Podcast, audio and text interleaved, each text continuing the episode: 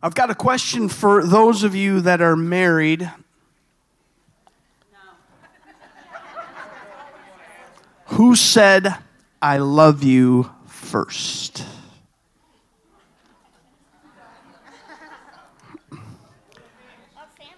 Oh, wow, we got hands going up. That's a preacher's favorite thing in church right there. I see that hand. Is there another? Let me, let me, I'll, I'll, since my wife is, is, you know, making comments from the front row here, I remember the first time that she told me that she loved me. It was in a card. She wrote it. Yeah, no, no, no. No, you wrote it. You wrote it. You wrote it. Did you know? Hey, easy there. Did you know that there are, in the Greek, which the New Testament was written in, which is not a mistake, okay? We say the word love, right? Love. The, the Greek has eight different words for love. That's a lot of words. Three times in John chapter 21, we're in this series called Questions. Three times in John 21, Jesus asks Peter the question Do you love me?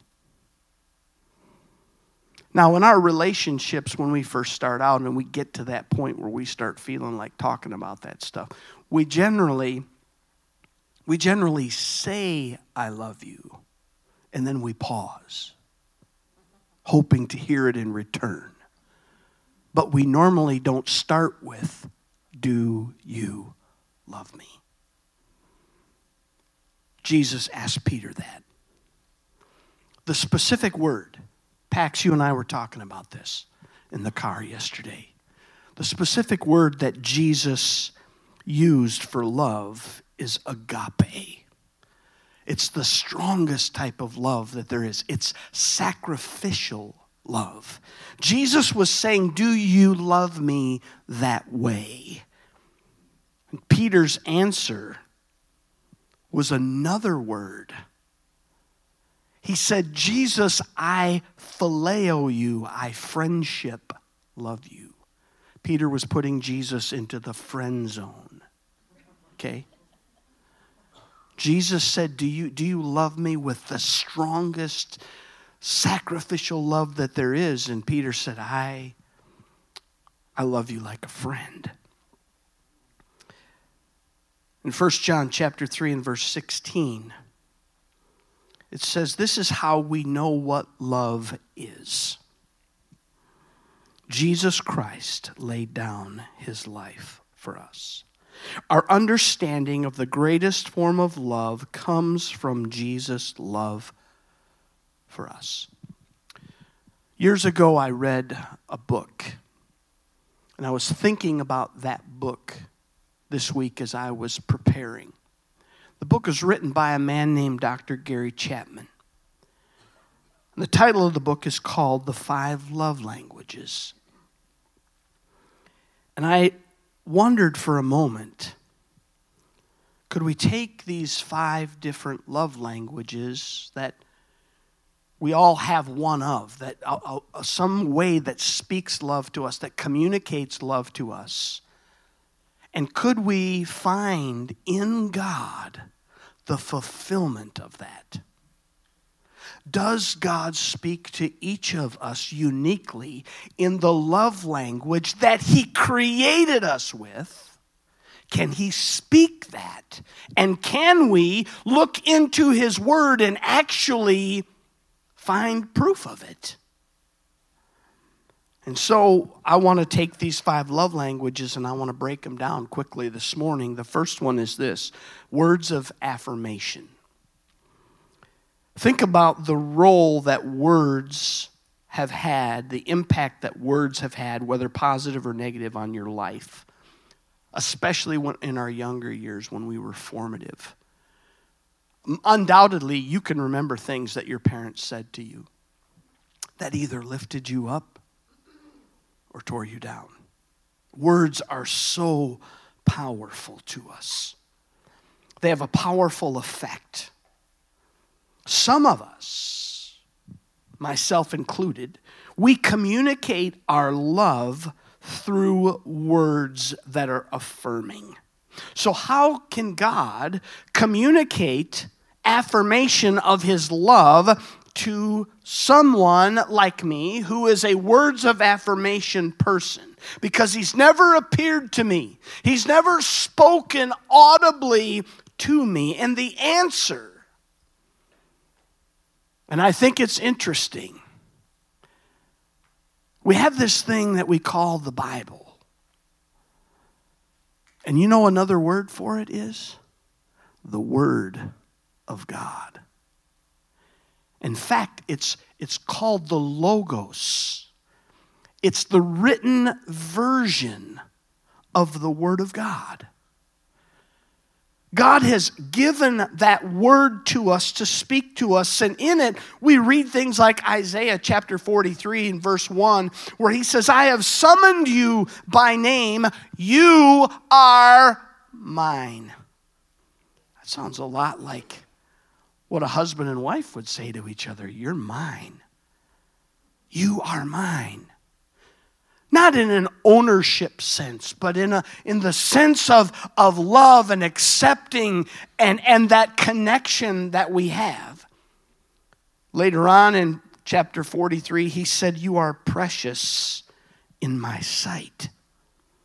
Ephesians chapter 2, verse 10, the Apostle Paul says this For we are God's handiwork, created in Christ Jesus to do good works, which God prepared in advance for us. God looks at us and he says, You are my creation. You're my handiwork. I have, I have created you. I have put effort into you. John chapter 15, verse 9, Jesus says something interesting. He says, As the Father has loved me, so I love you. Now remain in my love. So Jesus loves us like the Father loves him. Jeremiah chapter 31 and verse 3, the prophet Jeremiah said this I have loved you with an everlasting love, I have drawn you with unfailing kindness. The Bible could be described as God's love letter to humanity.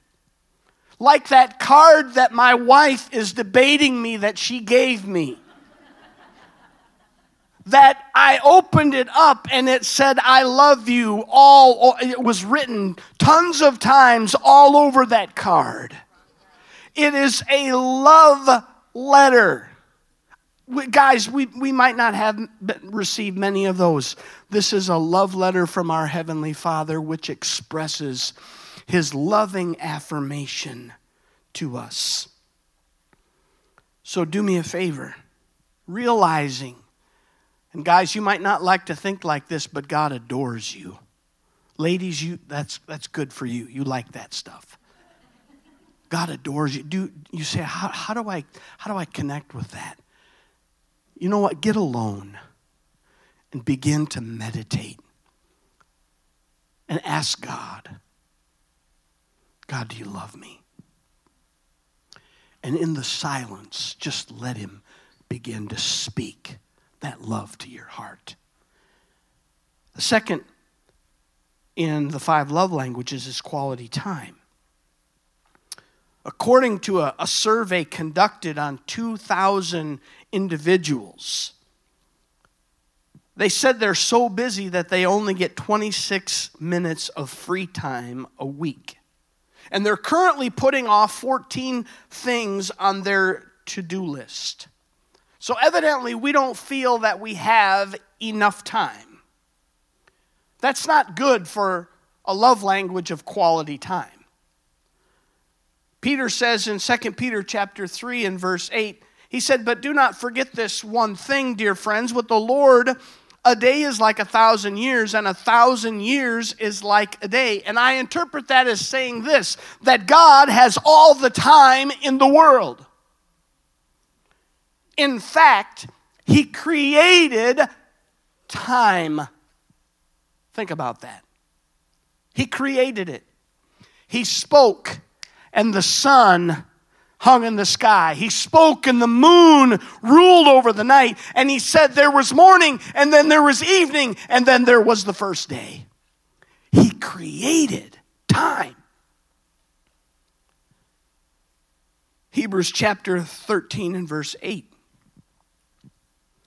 tells us that Jesus Christ is the same yesterday and today and forever. Do you realize that God operates outside the boundaries of time? He is not constrained by the limits of time. You and I, you and me, we are bound by time. We're ruled by time. God is outside of time, He's over time, He's in time. God sent His Son Jesus to earth to live under the constraint of time for 33 years. Genesis chapter 3 and verse 8. It says, Then the man and his wife heard the sound of the Lord God as he was walking in the garden in the cool of the day, and they hid from the Lord God among the trees of the garden because they had sinned. The point that I'm getting at with that verse is this that God hung out with man every day. The one who created time, the one who exists outside of time, took the time to hang out.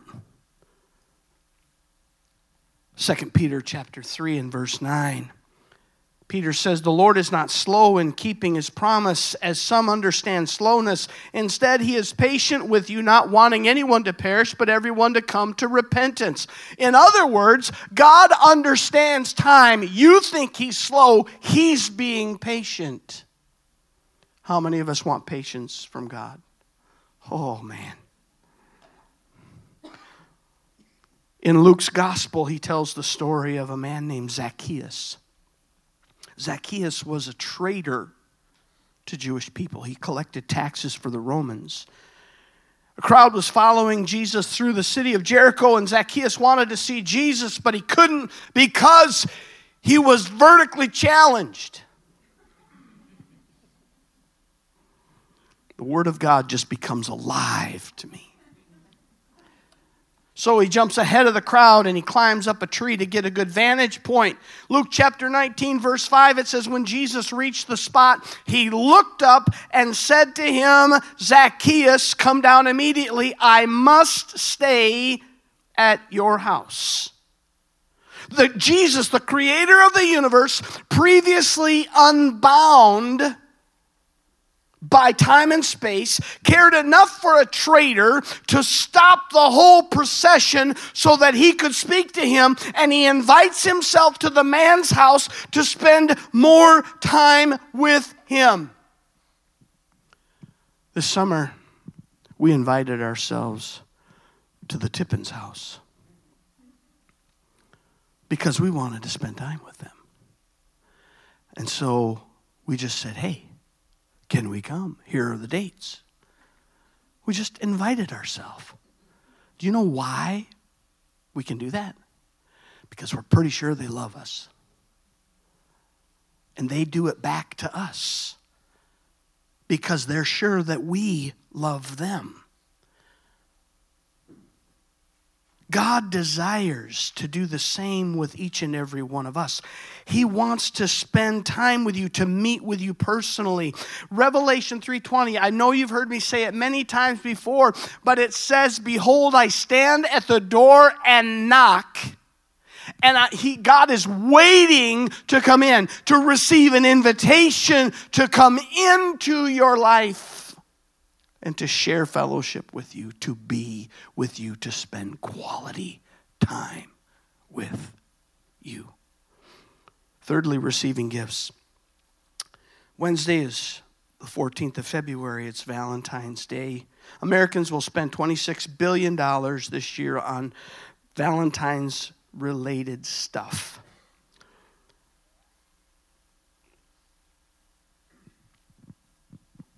I only remember hitting the ball out of the park one time on Valentine's Day. And she thought I'd forgotten Valentine's Day because I said I had to go to Walmart. And the truth was that I didn't have a card, but weeks earlier I had ordered the gift. And she opened it up and she loved it. And she should have loved it because several months earlier she sent me an email with a link and said, If you're thinking of anything, I really like this. I ain't no dummy. well, no, I am really, but that time I got lucky. She's so good at, at giving gifts. She takes so much thought and care. It's, I, can't, I can't compete. She's so amazing. And I know, guys, some of you are not going to hear another word that I say this entire message because you just realized that this week is Valentine's Day. and you are in a panic. You are starting to sweat, okay? Because you, you're like, I, am not ready. I did, I, did, I did nothing yet. I'm not, I don't even have a plan. Jesus says in Matthew 7 if, if you then, who are evil, know how to give good gifts to your children. How much more will your father in heaven give good gifts to those who ask him? James 1.17 every good and perfect gift is from above coming down from the father of the heavenly lights who does not change like shifting shadows. God knows how to give good gifts. He gives perfect gifts. Revelation 22.17 let the one who is thirsty come and let the one who wishes to take free the free gift of water of the water of life Ephesians 2 8, for by grace you've been saved through faith, and this is not from yourselves, it is the gift of God. Some of us understand love through gifts given and received. And God loved you so much that He gave His best gift, Jesus. Agape love, sacrificial love he gave. Number four is acts of service. You might wonder why we do some of the things that we do around here, feeding America and other things. It's because in 2005, God called us to be good neighbors. We're serving those, the needs of those that are in our, our community. Peter says in 1 Peter chapter 4 verse 10 each of you should use whatever gift you've received to serve others. Jesus came so that we might have life to the fullest, but that life is not about us. Galatians 5 uh, verse 13, Paul says, You, my brothers and sisters, were called to be free, but do not use your freedom to indulge the flesh. Rather, serve one another humbly in love. We've been called to serve the needs of other people. But many of us were not shown the example of, of serving others in our families growing up. Then we come to Christ and we're shown this incredible example because, as it says in Matthew chapter 20, and these are Jesus' words in verse 28 just as the Son of Man did not come to be served, but to serve and to give his life as a ransom for many. If Jesus had a love language, it would be acts of service. The fact that the Savior had a love language blows my mind. Paul says in Romans 5 8, but God demonstrates his own love for us in this while we were still sinners, Christ died for us. Some of you in this room, you communicate love through serving. It's what speaks love to you and Jesus is able to identify with your heart of serving. In fact, he leads the way. And then finally, physical touch. Every man in this room would probably, you know, or, or at least, okay, every married woman would say, yeah, my husband thinks that's his love language, physical touch. Preacher, that's creepy that you'd even suggest that there's a way that God could connect his love to physical touch. Physical touch does not mean sex, okay?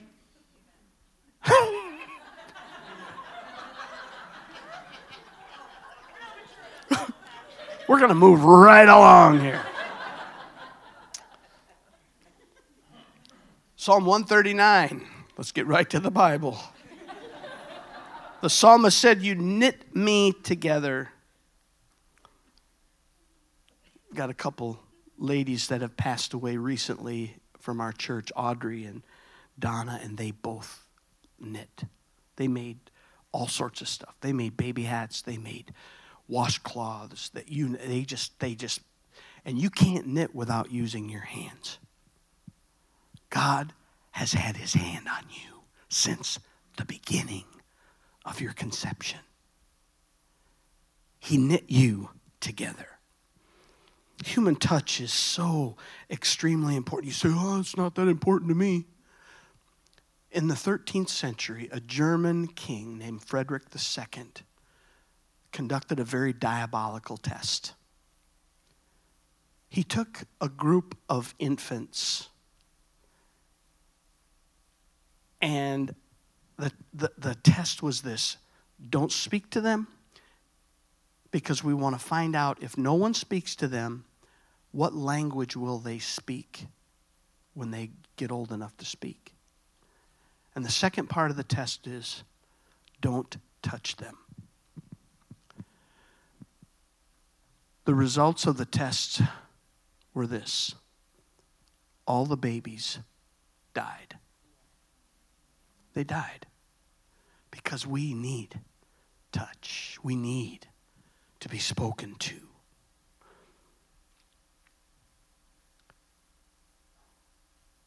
Psalm 139 again, it says literally, no matter where we go, his right hand holds me fast. It grasps me. It takes a hold of me. It seizes me. It takes possession of me. He apprehends us for himself and claims his interest in us. And he holds us so that we won't slip or fall or go the wrong way. I think of my grandsons, and I'm going to have the worship team come. I think of my grandsons man, they, they just fly by. We've got a long hallway in our house, and they think it's a track. And they'll, they'll put themselves in danger, and, you know, I just want to hug them. I just want to, I just want to get some grandpa love, right? I love evening when, you know, they know that it's time to go to bed. And if I ask grandma, grandpa, you know, Gigi and grandpa, can we read me a book? You know, we're all there, right? You know, mom and dad, okay, for two minutes, you can read a book. And they'll sit, you know, in your lap for that few minutes, and it feels so good because I just, I just want to lay hold of them. I want to lay hold of them. I want to protect them. I want to keep them safe. And that's exactly the way God feels about you. And you might be running and yet longing for his touch. I'm going to invite you to stand with me all across this place. The worship team's going to lead us in just a second, and we're going to go a couple minutes long, and I'm sorry. But I'm going to just invite you for a second to bow your heads. As we get ready to close our service, do you know that God loves you? This morning you might have come and that has been a question that's been on your mind. And I believe this morning that God, by His Holy Spirit, is speaking to your heart and He has orchestrated this moment and he's saying, I love you. Maybe you've never done what Revelation 3:20 says by opening the door of your heart. This morning I want you to know that the Savior is knocking and he desires to come into your heart. This morning if you're broken, if you feel like you don't understand what love is and you're ready for God to grab a hold of your life and to say, I love you, to lay hands on you, to possess you, to protect you. He is speaking loud and clear. If that's you this morning, I don't want you to, I don't want you to just raise your hand. And I believe the Holy Spirit is here by His power. But if that's you this morning, I just want to invite you to take a step. I want you to come toward him. I want you to run to him. And I'm going to invite you, if that's you this morning, to step out and come to this altar so that we can pray over you and pray for you and to pray with you this morning. If that's you, if the Holy Spirit is speaking to you this morning, I want you to come. Don't wait, don't hesitate. Thank you, Lord. Thank you, Lord. As people are coming, do not do not wait. If those of you that feel led to come and pray, I want you to do that right now. Do not do not wait. Don't hesitate. I need people to be praying with those that have come. I want you to come if if that's something that you're comfortable in doing. I need a guy over here on my far left if someone would come over there. Father, I thank you this morning because I believe that your Holy Spirit is here. I believe, God, that you are speaking to hearts right now, that you are declaring your love, the love that you have for us. And Father, I pray, God, that today we would reach out, that we grab that door, that we would open it up and we would say, God, I want you in my life. I want you to come in. I want you to protect me, possess me, own me. I want to be yours. Father, I thank you because of what your Holy Spirit is doing here today in this place. God, I pray, move in us. Express your love to us today. And Lord, we say we love you. In Jesus'